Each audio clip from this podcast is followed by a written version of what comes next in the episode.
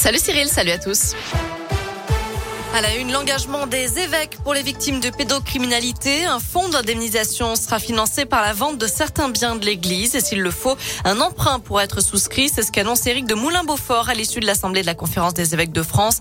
Ces derniers ont décidé aussi de constituer une instance nationale indépendante de reconnaissance et de réparation qui examinera les demandes des victimes de violences sexuelles.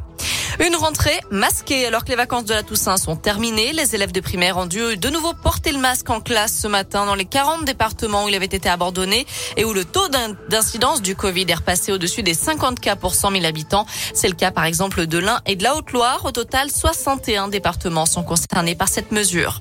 Dans ce contexte, l'allocution d'Emmanuel Macron demain soir est très attendue. Le chef de l'État doit faire un point sur l'épidémie et la reprise économique. Il pourrait rendre la troisième dose de vaccin obligatoire pour valider le sanitaire.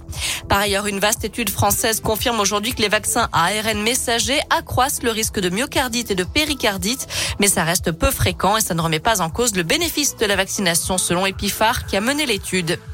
L'actu dans la région, c'est aussi ce casse à la voiture bélier à Valspré-le-Puy en Haute-Loire. Selon le progrès, un bar tabac a été attaqué la nuit dernière, mais l'alarme a fait fuir les malfaiteurs et a réveillé le gérant de l'établissement. La voiture encastrée dans le comptoir a été laissée sur place. Les mises en cause sont reparties avec trois paquets de cigarettes seulement, mais les dégâts matériels sont importants. Premier débat entre les cinq candidats à l'investiture, les Républicains pour la prochaine élection présidentielle. Xavier Bertrand, Valérie Pécresse, Michel Barnier, Éric Ciotti et Philippe Juvin se retrouvent ce soir sur LCI à 20h, à 20h45. Pour rappel, ce sont les militants qui feront leur choix lors du congrès du parti du 1er au 4 décembre.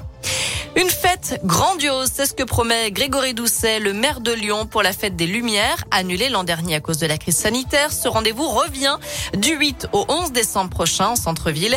Au programme, 31 installations réparties sur 27 sites, une vague géante place Bellecour, un conte aztèque projeté place des terreaux, 56 cadres lumineux au-dessus du bassin de la place de la République et bien sûr la mise en lumière de la cathédrale Saint-Jean.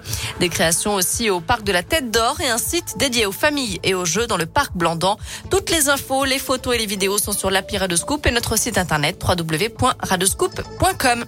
Avant cela, c'est Saint-Etienne qui va s'illuminer avec le festival Playade qui revient à partir de demain. Ça va durer jusqu'à dimanche pour ce festival des arts numériques. Au total, une trentaine d'artistes feront découvrir leurs œuvres dans 40 lieux de la ville. Voilà pour l'essentiel de l'actu de ce lundi. On jette un œil à la météo pour cet après-midi. Il peut y avoir quelques passages nuageux, effectivement, mais rassurez-vous, Météo France voit plutôt une alternance de nuages et d'éclaircies, du soleil de temps en temps. Les belles euh, températures pour la saison comprises entre 7 et 10 degrés pour les maximales. La bonne nouvelle, c'est que demain, on aura de nouveau du soleil après une matinée un petit peu grisailleuse. Très bon après-midi à tous.